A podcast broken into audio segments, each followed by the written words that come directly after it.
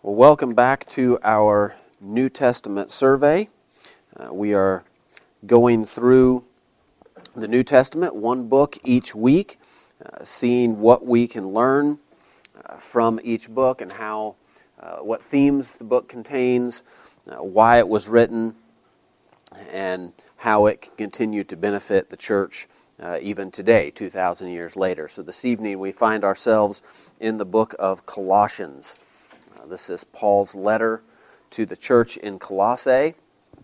So, once again, this is uh, authored by the Apostle Paul, uh, probably in the early 60s AD while he was under arrest in Rome. So, this is another one of his prison epistles, uh, along with Ephesians, Philippians, and Philemon as well. There are some stylistic differences between Colossians and Ephesians, but uh, probably that is just uh, the difference in the issues that are being dealt with and possibly in a secretary that Paul may have used uh, as he dictated the letter.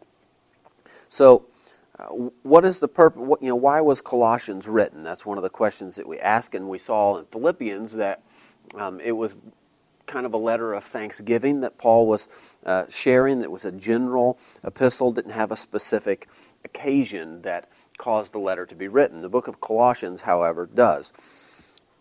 Paul had received a visit uh, from uh, a fellow gospel worker named Epaphras who had started this church in Colossae. Uh, he's come to Rome. Uh, he's brought Paul news of the church there and the situation that is going on. Paul has never visited this church. He has not been to Colossae. He has not met these people face to face. So he's writing them a letter as an apostle, but not as one who has actually uh, been there with them in person. He's only heard of the church through Epaphras, uh, who first taught them the gospel. But the news has come to him that uh, there's some false teaching that has arisen there, some sort of heresy, and of course we have to try and piece it together from Paul's response to the situation.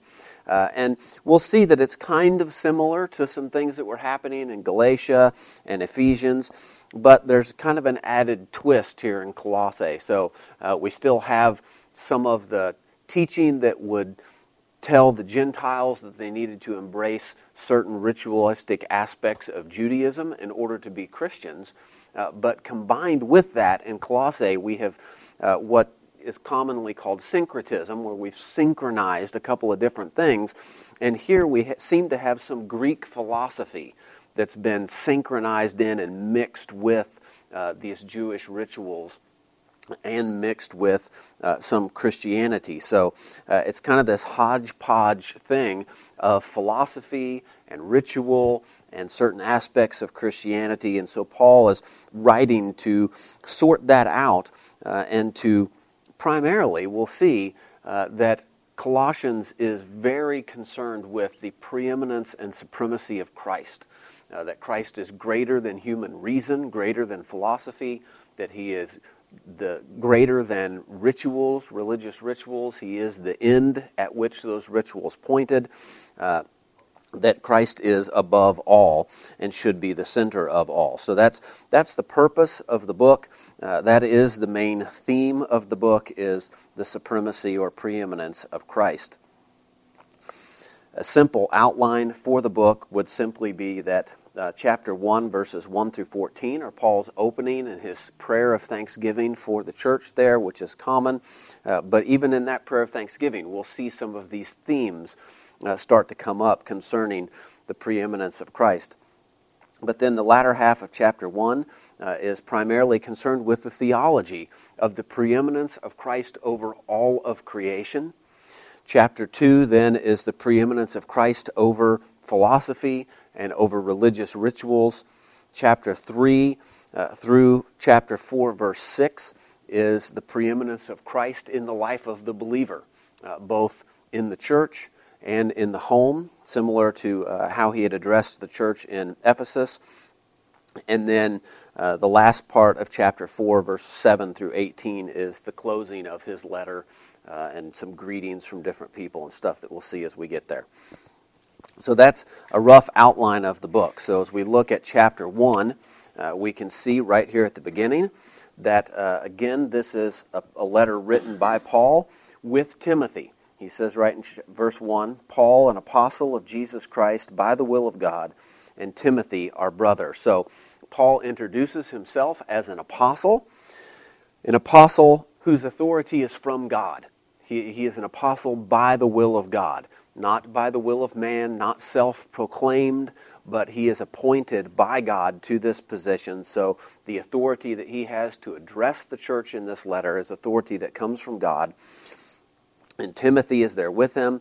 It is addressed in verse 2 to the saints and faithful brethren in Christ who are in Colossae.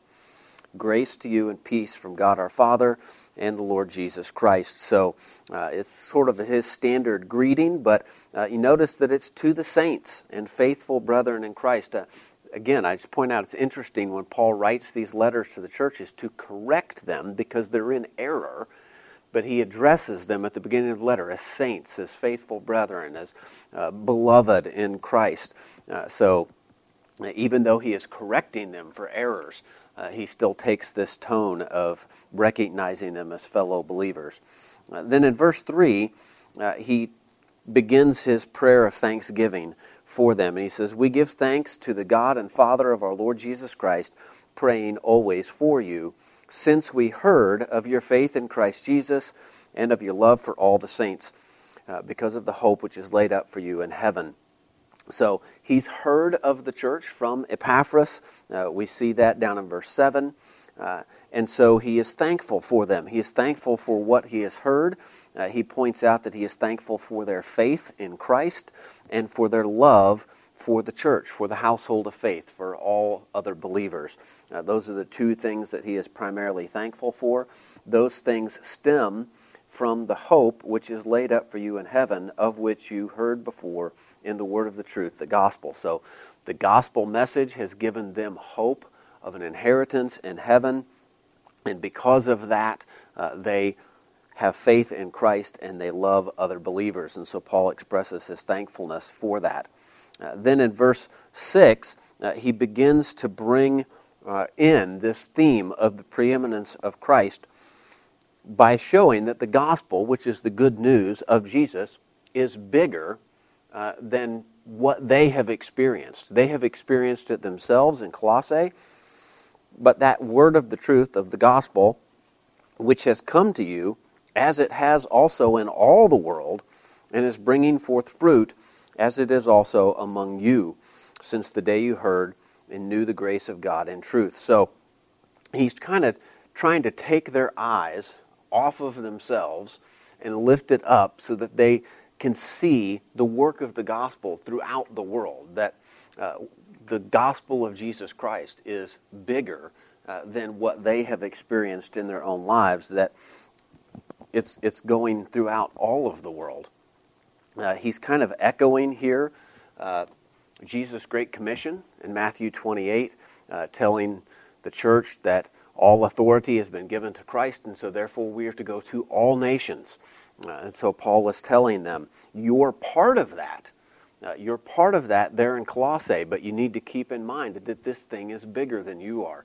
And that would be a good lesson for us to remember. It's easy to get caught up uh, in what we have going on within these four walls here in Attica. Uh, but sometimes we need to kind of lift our gaze to the horizon and see that God is working all around the world. That's why it's always good to hear reports from missionaries or churches in other parts of the world uh, to see what God is doing elsewhere that we can be encouraged by and see that we're part of a larger story. Uh, so Epaphras has preached the gospel to them, so they are part of what Christ is doing in the world.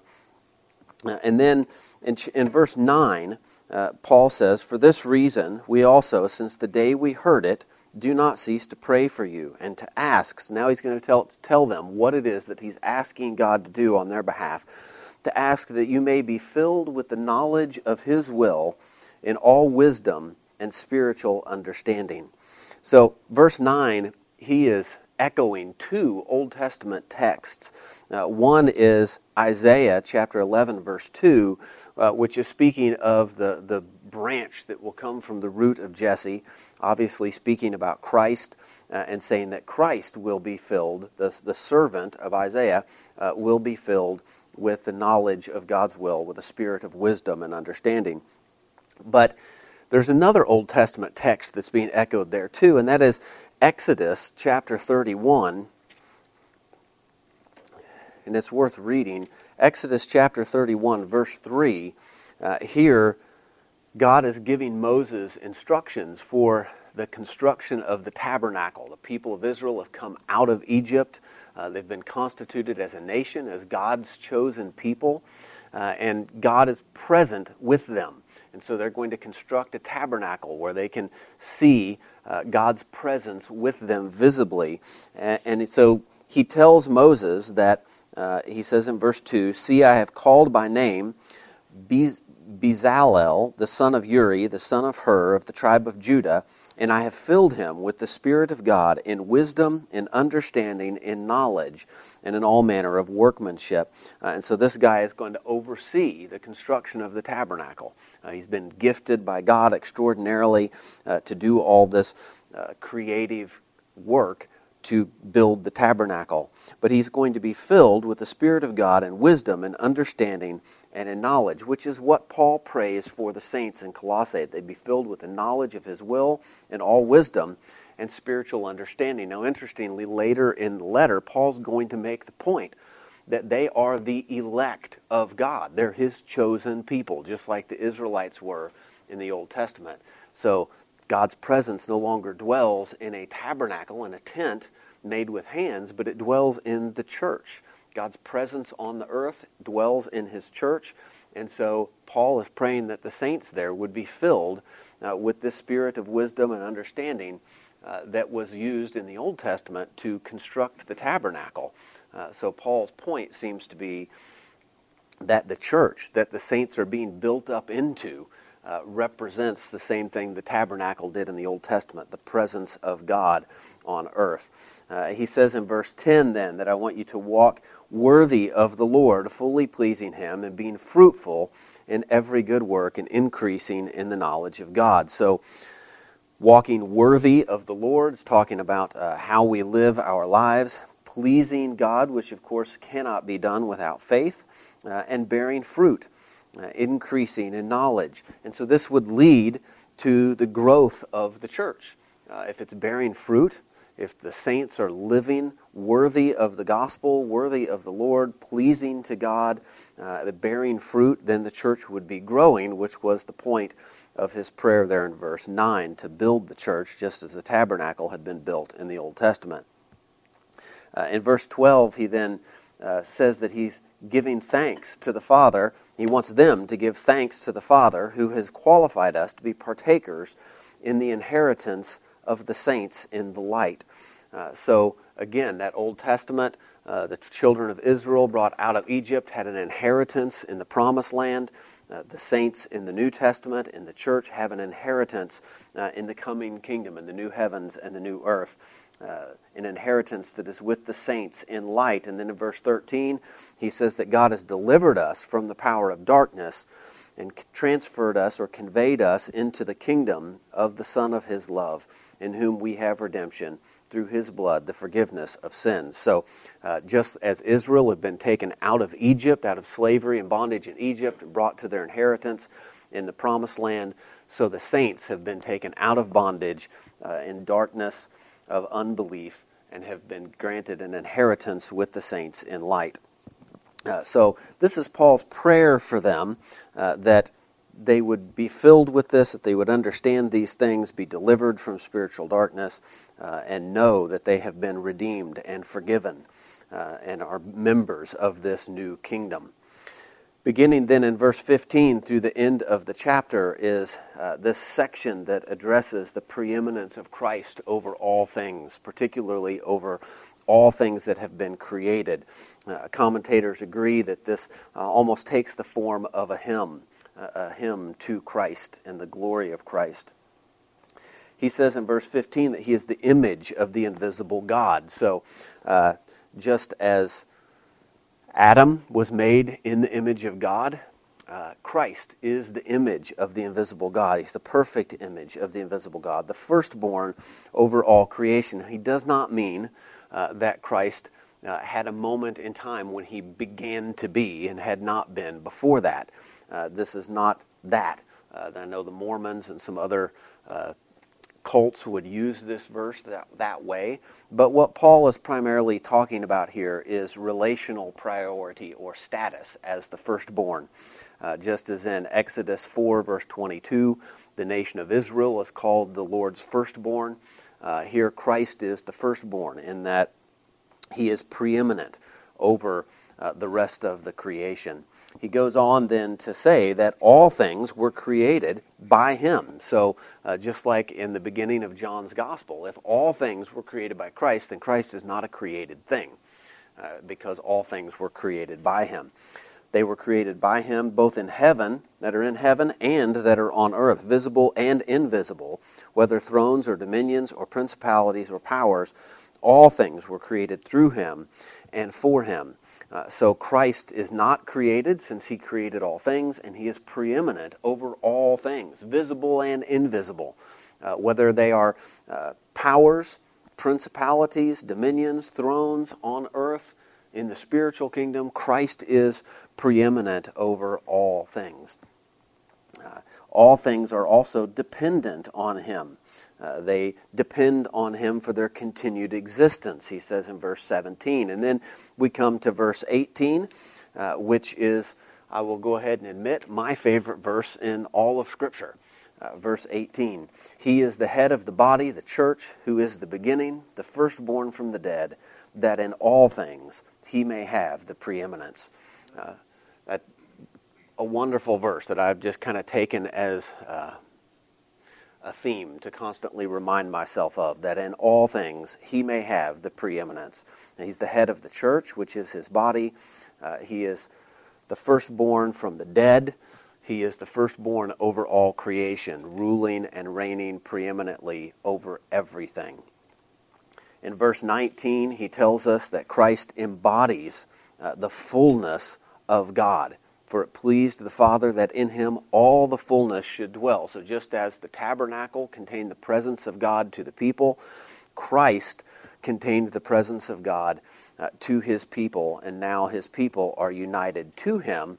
Uh, in verse 20, he says that by him to reconcile all things to himself, whether by him, whether things on earth or things in heaven, having made peace through the blood of his cross. So it is by faith in Christ's sacrificial uh, atoning death that we are united to him and brought to peace uh, with God. All things are made by him, dependent upon him for their continued existence, and dependent upon his atoning work in order to be reconciled to God. He is preeminent over all things. Uh, verses 20 1 and 22 then are a great summary statement of the heart of the gospel message. Paul addresses the Gentile believers in Colossae and says, And you, who once were alienated and enemies in your mind by wicked works, yet now he is reconciled in the body of his flesh through death to present you holy and blameless and above reproach in his sight. Uh, so, this is what Christ has done. In his flesh, he has died uh, through death uh, in order to redeem us, to reconcile us to God, and to present us holy and blameless and above reproach in God's sight. So, this is what Christ does. He is preeminent over all things, and He is the only means of reconciliation with God. Paul then says uh, here in this last section of chapter 1 uh, a verse that can be a little confusing. He says, Now I now rejoice in my sufferings for you, and fill up in my flesh what is lacking in the afflictions of Christ for the sake of his body, which is the church. Paul is not saying that Christ's atoning sacrificial death didn't accomplish what it was meant to accomplish and that Paul had to finish that work. That's not what he's saying. He is only saying that it's incomplete in the sense that all of the elect have not yet been saved. And so Paul, as a minister of the gospel, uh, is t- helping complete that work by sharing the gospel, taking it to uh, different towns, writing letters such as this one to Colossae. Uh, often through suffering, he is ministering the gospel uh, so that all of the elect might be saved. And so he has been made a minister uh, by the will of God uh, for this cause. Uh, in verse 26, he mentions again the mystery which we've discussed in previous letters, uh, such as Ephesians. Uh, the mystery which has been hidden from ages and from generations, but now has been revealed to his saints. Uh, to them, God willed to make known what are the riches of the glory of this mystery among the Gentiles, which is Christ in you, the hope of glory. So it's that union with Christ, Christ dwelling in us, that's the mystery of the gospel, that the Gentiles were brought into uh, Christ and therefore into the elect of God. Uh, that Christ in you, both Gentile and Jew, is how you are reconciled to God. Uh, and, and then he tells us what the goal of his ministry is. Uh, he says, Him we preach, warning every man and teaching every man in all wisdom, that we may present every man perfect in Christ Jesus. So that's, that's his goal, is to help mature other believers, other disciples, uh, that they might reach uh, maturity in Christ. To this end, he says, I also labor, striving according to his working, which he works in me mightily. So it's Christ working in Paul to finish the mission of taking the gospel uh, to the nations. And he continues to work through the church as well, which was Paul's point uh, by praying back in verse 9 that they would be filled with the knowledge of God's will, with wisdom, and with spiritual understanding, that they might uh, participate in that temple building or that tabernacle building, which is the church. When we get to chapter 2, Paul now begins to deal with the false teaching that is present in Colossae. Uh, and primarily, the first half of chapter 2, he is dealing with uh, this Greek philosophy that seems to have found its way into the church. Uh, he begins in verses 1 through 3 saying, For I want you to know what a great conflict I have for you and for those in Laodicea, and for as many as have not seen my face in the flesh, that their hearts may be encouraged, being knit together in love, and attaining to all riches of the full assurance of understanding to the knowledge of the mystery of God, both of the Father and of Christ, in whom are hidden all the treasures of wisdom and knowledge. And so his point is, uh, that part of his prayer for them is that they would have an assurance of their salvation, an assurance of having uh, attained salvation through Christ, uh, in whom are hidden all the treasures of wisdom and knowledge. There's no need to look elsewhere uh, for wisdom. Greek philosophy cannot provide wisdom to you that is not found in Christ. Uh, and so he encourages them in verses 6 and 7 to uh, stay rooted in Christ. Having received Christ Jesus the Lord, so walk in him, rooted and built up in him, and established in the faith as you have been taught, abounding in it with thanksgiving. So uh, stay rooted in Christ. Now, verse 4 kind of addresses uh, the occasion for why he has written this letter. He says, Now this I say, lest anyone should deceive you with persuasive words. So the false teaching is often persuasive sounding, particularly this Greek philosophy uh, that is finding its way into the church. Uh, it sounds reasonable, it sounds wise, uh, it sounds thoughtful, it sounds well educated, uh, and it's persuasive, but it is deceiving them if it takes them away from Christ. The false teaching, uh, he says in verse 8, he, he tells them to beware lest anyone cheat you through philosophy and empty deceit, according to the traditions of men, according to the basic principles of the world, and not according to Christ. So uh, the false teaching is elevating man's reason as the arbiter of truth. Uh, it's a philosophy of empty deceit, uh, traditions of men, the, the basic principles of the world. It's not rooted in Christ, it's rooted in man's reason, in man's philosophy apart from Christ, uh, trying to make man's reason ultimate rather than God's wisdom. You know, this was a problem in Colossae in the first century, and Paul's having to write this letter, and yet we still face this same thing today in our world, as people in our culture uh, think that human reason is the way that they will discover wisdom uh, and that they can reason uh, their way to the truth apart from Christ, and it just simply cannot be done. Um, it's rooted in the traditions of men and ideas uh, of men. Uh, the latter part there, he says, according to the basic principles of this world. Uh, commentators disagree over exactly what he means there, but uh, it seems to mean elements or principles of this world. Uh, that Greek word is translated as both elements and principles in other places, particularly in Hebrews, where it talks about um, how the, the people that are being written to in the book of Hebrews are baby Christians uh, who have been, have been fed milk and are not ready for the solid meat yet, even though they should be. And so he says, I'm having to teach you the basic principles again. So that's the idea here, uh, is that it's rooted in the basic principles of the world rather than of the gospel and of Christ. And, and so this. Uh, philosophy that has become part of what they're believing uh, has put man's reason as ultimate rather than Christ as ultimate. But then he goes on to tell them in verses 9 and 10 that uh, Christ is the fullness of God, he is the head of all rule and authority. Uh, so, if, for in him dwells all the fullness of the Godhead bodily. Why would you look for ultimate truth in your own understanding, in your own wisdom, apart from Christ, when Christ is the fullness of God uh, bodily, and we're complete in Him. He is the head of all principality and power, not human reason. Christ has freed us uh, from our dependence on our own fallen thinking, our own fallen reason. But this is not the sum total of what's going on in Colossae. The second half of the chapter, he then begins to deal with uh, some of the Jewish uh, aspects and elements that have been combined with the Greek philosophy. He addresses the issue of circumcision, uh, beginning there in verse 11. Interestingly, uh, this is a passage that uh, some Presbyterians will turn to to try and prove infant baptism uh, and the connection between circumcision and baptism.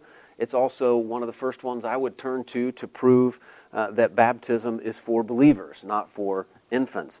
Because in verse 12 he says, buried with him in baptism, in which you also were raised with him through faith in the working of God. So uh, we're raised with Christ through faith. Uh, and that faith is our own, not the faith of our parents. So uh, that's just a little aside there on those verses. But Paul addresses the issue of circumcision uh, the uncircumcision of our flesh or our heart being circumcised in Christ. And he says that uh, Christ has made us alive in verse 13 with together with him having forgiven you all trespasses having wiped out the handwriting of requirements that was against us which was contrary to us and he has taken it out of the way having nailed it to the cross.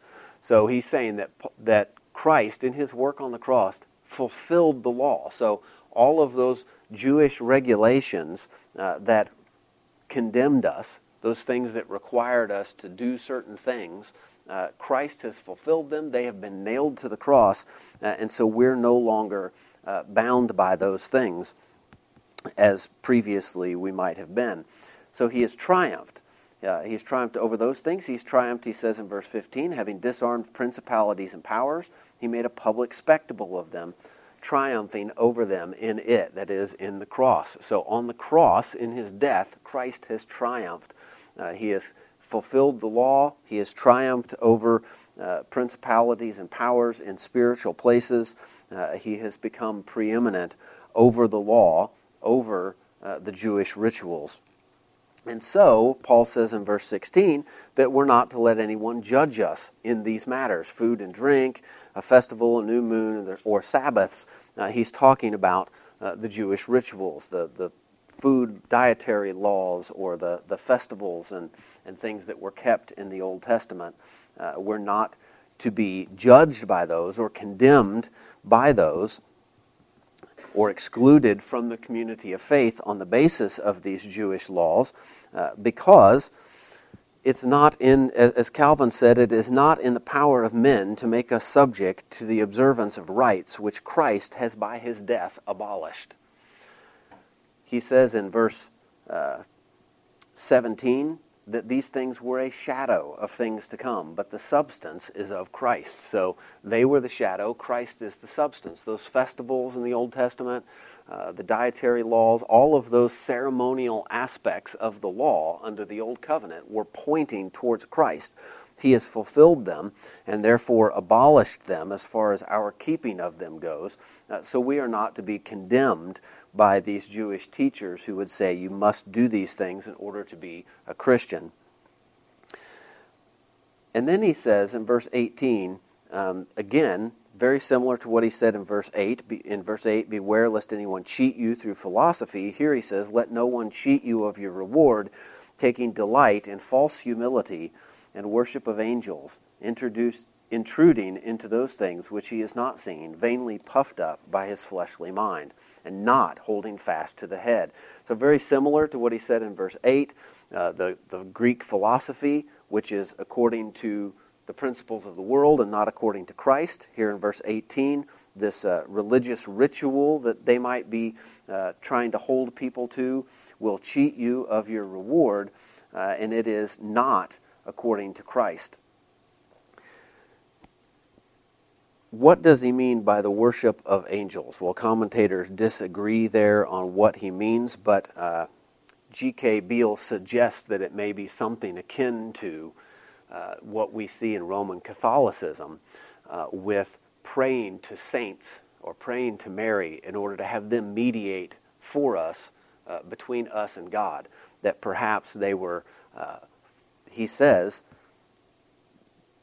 that there's a false humility and worship of angels, that perhaps they were pretending to be, you know, it was a false humility, claiming that they're humble. Well, I just, I'm praying to these angels, having them intercede for me with God, uh, but this was not how God had uh, instructed us to worship Him. Uh, and so there seems to be like some Jewish mysticism along with the ritualistic aspects getting combined with the Greek philosophy and all bound up uh, with what they had heard from Epaphras of Christ. And so it's, it's this confused conglomerate of different beliefs. And Paul says that these things are not according to Christ. They're according to man's ideas, according to old covenant laws, and, and then all messed up and not uh, holding fast to the head, which is Christ. And so he's showing that Christ is preeminent uh, over not only Greek philosophy, but over Jewish rituals as well. Uh, so Christ is preeminent over reason and over ritual. He says in verses 20 through 23 that um, this sort of legalism uh, that insists on keeping these restrictions has an appearance of doing something, but it actually has no value as far as sanctification goes, as far as actually putting to death sin in us. He says it's of no value against the indulgence of the flesh. So you may, these legalists may say, well, don't touch, don't taste, don't handle, don't do these things. And it looks like, wow, they're really living a holy life but they've just given in to different sins. And they have a false humility, but they're actually proud. Uh, they have not actually put sin to death. They may have some strict self discipline, uh, but they've not actually grown in sanctification. It's an appearance of wisdom, uh, but it's false humility, he says more than once. Uh, so it's not actually uh, helping them lead godly lives. Chapter 3 begins with the, the if then statement that we often see in Paul's letters. Having established all of this theology, he then says, If then you were raised with Christ, seek those things which are above, where Christ is, sitting at the right hand of God. So this is the turning point. If you are united to Christ by faith, if you have been raised with Him, then you have already begun to experience uh, the heavenly life, the new life which is found in Christ, but it will be completed only at his return.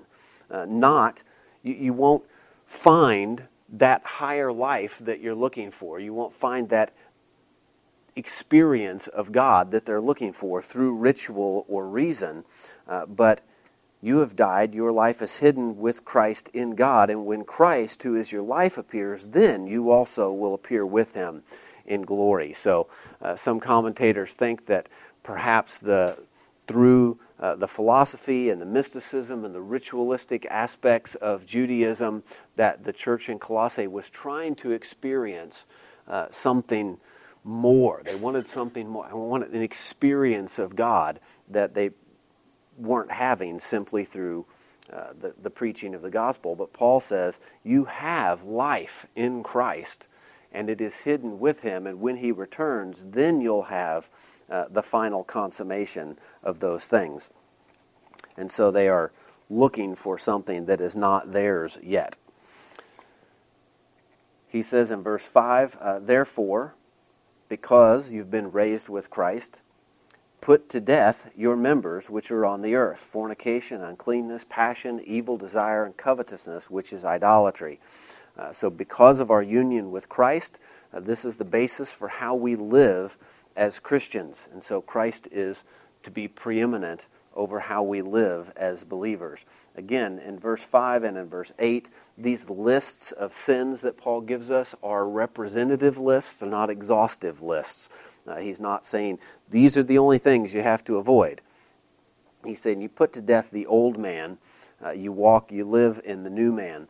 Uh, false teaching uh, that they were entertaining uh, was deceiving them about what it meant to actually live a godly life. He says in verse 9, Do not lie to one another, since you have put off the old man with his deeds.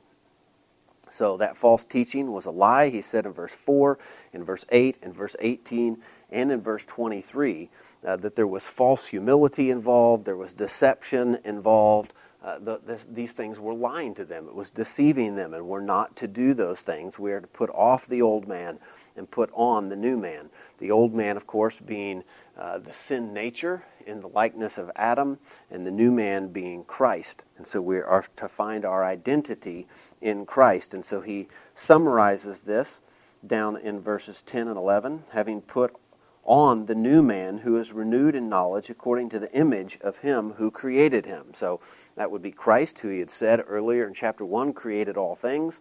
We're to put on this new man that is created, made in the image of Christ, where there is neither Greek nor Jew, circumcised nor uncircumcised, barbarian, Scythian, slave nor free, but Christ is all in all. So Christ is above all. Uh, he is our identity as believers.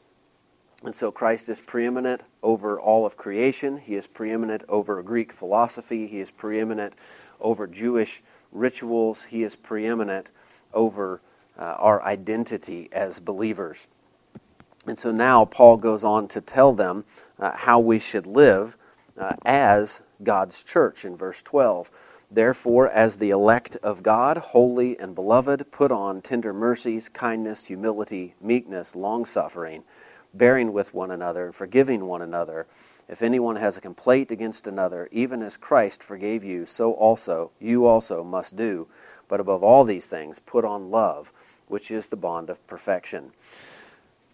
So, because we have union with Christ, because we our identity is found in him, we are part of God's elect, part of God's chosen people, which again goes back to that passage in chapter 1 uh, where he picked up that language from Exodus where the people of God, the chosen people of God, uh, were building the tabernacle. Here, the chosen people of God are the church. The church is being built up in the image of Christ, and Christ is uh, the fullness of God dwelling with us. And so we are to live uh, as new creatures uh, in these ways with one another. Christ is to be preeminent over our relationship with one another.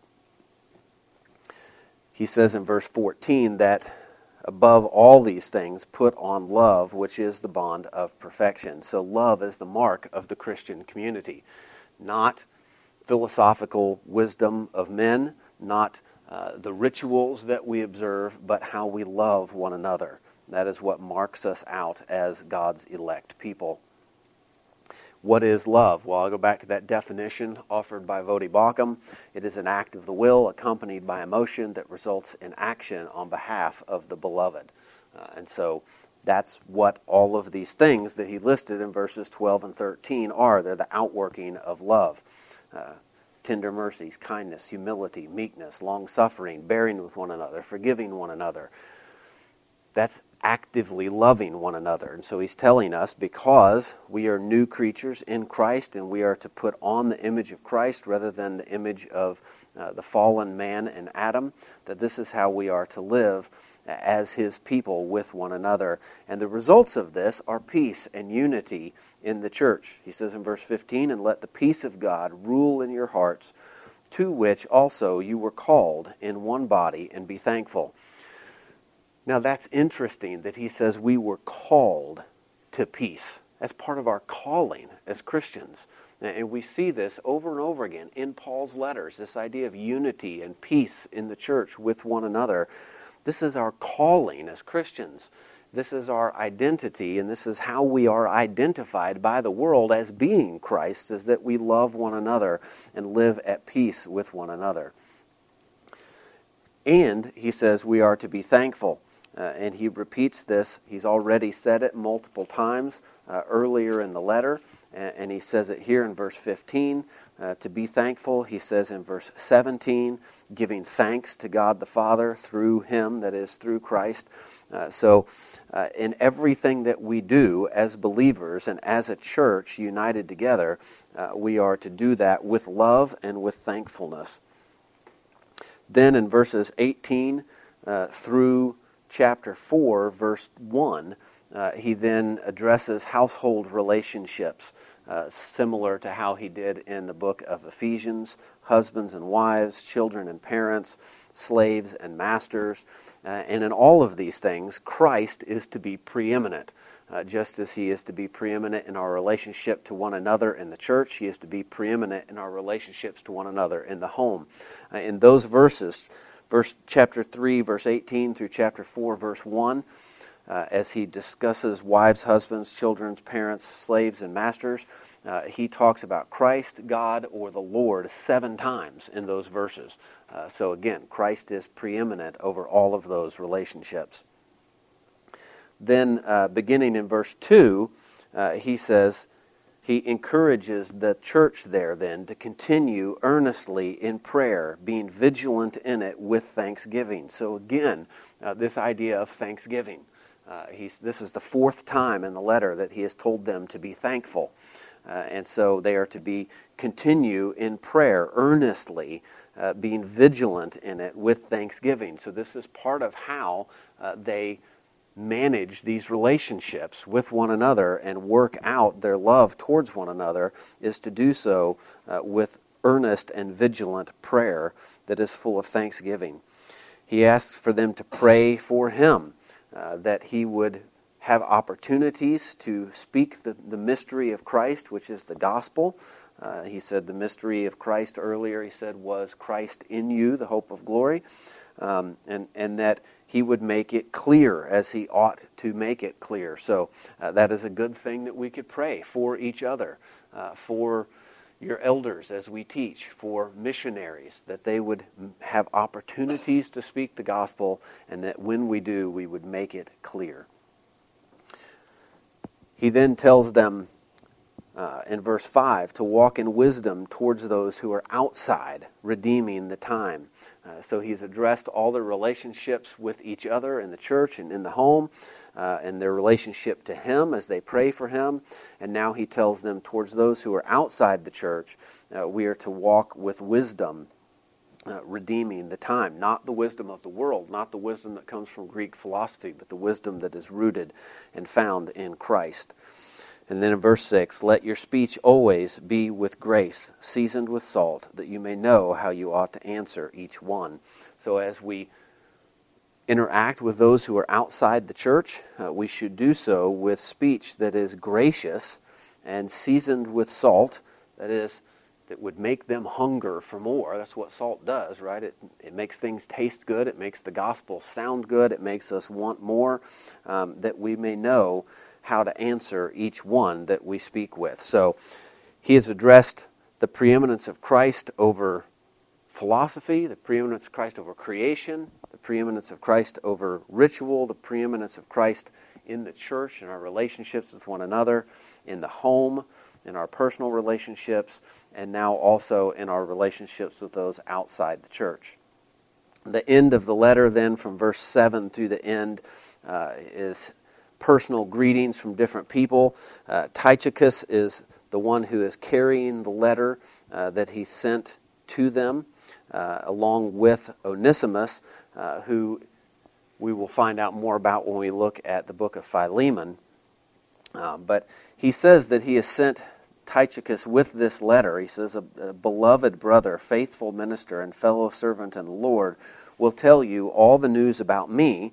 I am sending him to you for this very purpose, that he may know your circumstances and comfort your hearts.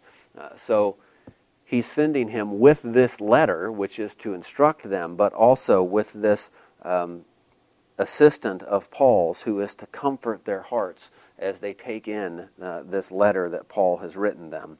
Uh, and with Onesimus, who they know, and then he has various greetings from various people. It's interesting in verse 10, uh, we don't know who Aristarchus is, uh, a fellow prisoner, but then he mentions Mark, the cousin of Barnabas, uh, who had accompanied Paul and Barnabas on missionary journeys and will write the Gospel of Mark.